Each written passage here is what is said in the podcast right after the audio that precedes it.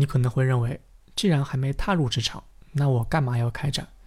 现在大学嘛，轻轻松松多玩玩，即使工作了，先混一年，一年以后再看心情喽。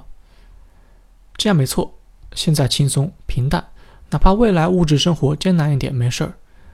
这只取决于你的需求。反之，如果你对未来有所要求，那就需要做好准备开战了。开战时，我们要避免陷入一个误区，就是自我感觉太好，认为自己可以打爆一切，什么都瞧不起。什么？你说你看不出来我厉害？那是不识货吧？然而，实际情况可能是你在校成绩不错，游戏打得不错，感觉自己对问题可以秒懂，被夸了两句就很厉害了。但是这并没有什么卵用。一旦走出校门去比较，会发现我们和商业化少有沾边，而它才是我们增加职场收入的利器之一。几年间，单说我对应届本科、研究生所做的录用评估加起来，至少有五百位，其中只有一位基本上达到了商业化，可以上手做项目。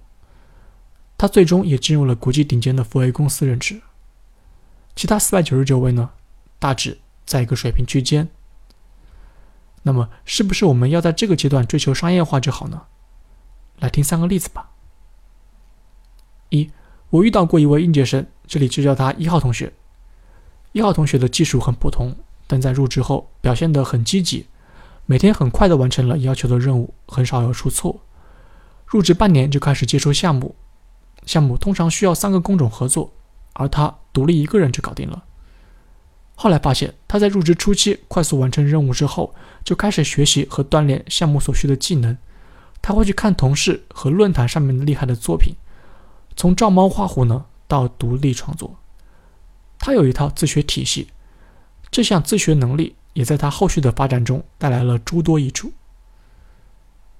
自我学习能力是要知道学什么以及怎么学，以结果为导向。二二号同学手比脑子快，他的口头禅是“做了再说”。在生活中，他也喜欢先尝试蹦极啊、滑雪、萨克斯，还自己做过变形金刚呢。对于他喜欢的事物，也有越做越好的趋势。他的优势是实践能力，同时具有验证纠错的习惯。他的阅历、人生体验和机会，也因为不断的实践与优化，成比例的增长了。如果说自我学习是汽车的汽油，能决定你跑多远，那么实践能力就是车体，它提炼了汽油的价值，两者配合形成闭环。通过将你的想法执行，如果想法是准确的，那么你就实现了一个你自己的想法；如果想法不准确呢，那么你知道了这个想法不靠谱，而且你有机会去挖掘它为什么不靠谱，下一次就可以调整策略再执行了。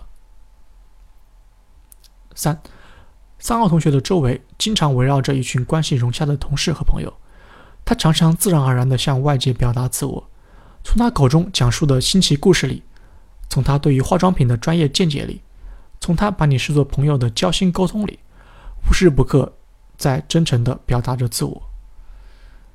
当交际能力成为了你的武器，让其他人心甘情愿地帮助你，是你检验武器杀伤力的标准。要做到这一步。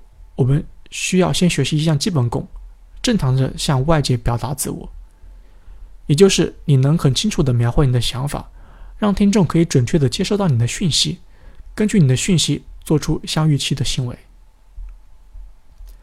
三种能力，三种不同的轨迹和机会，完全掌握一项就够你在战场中发育良好了。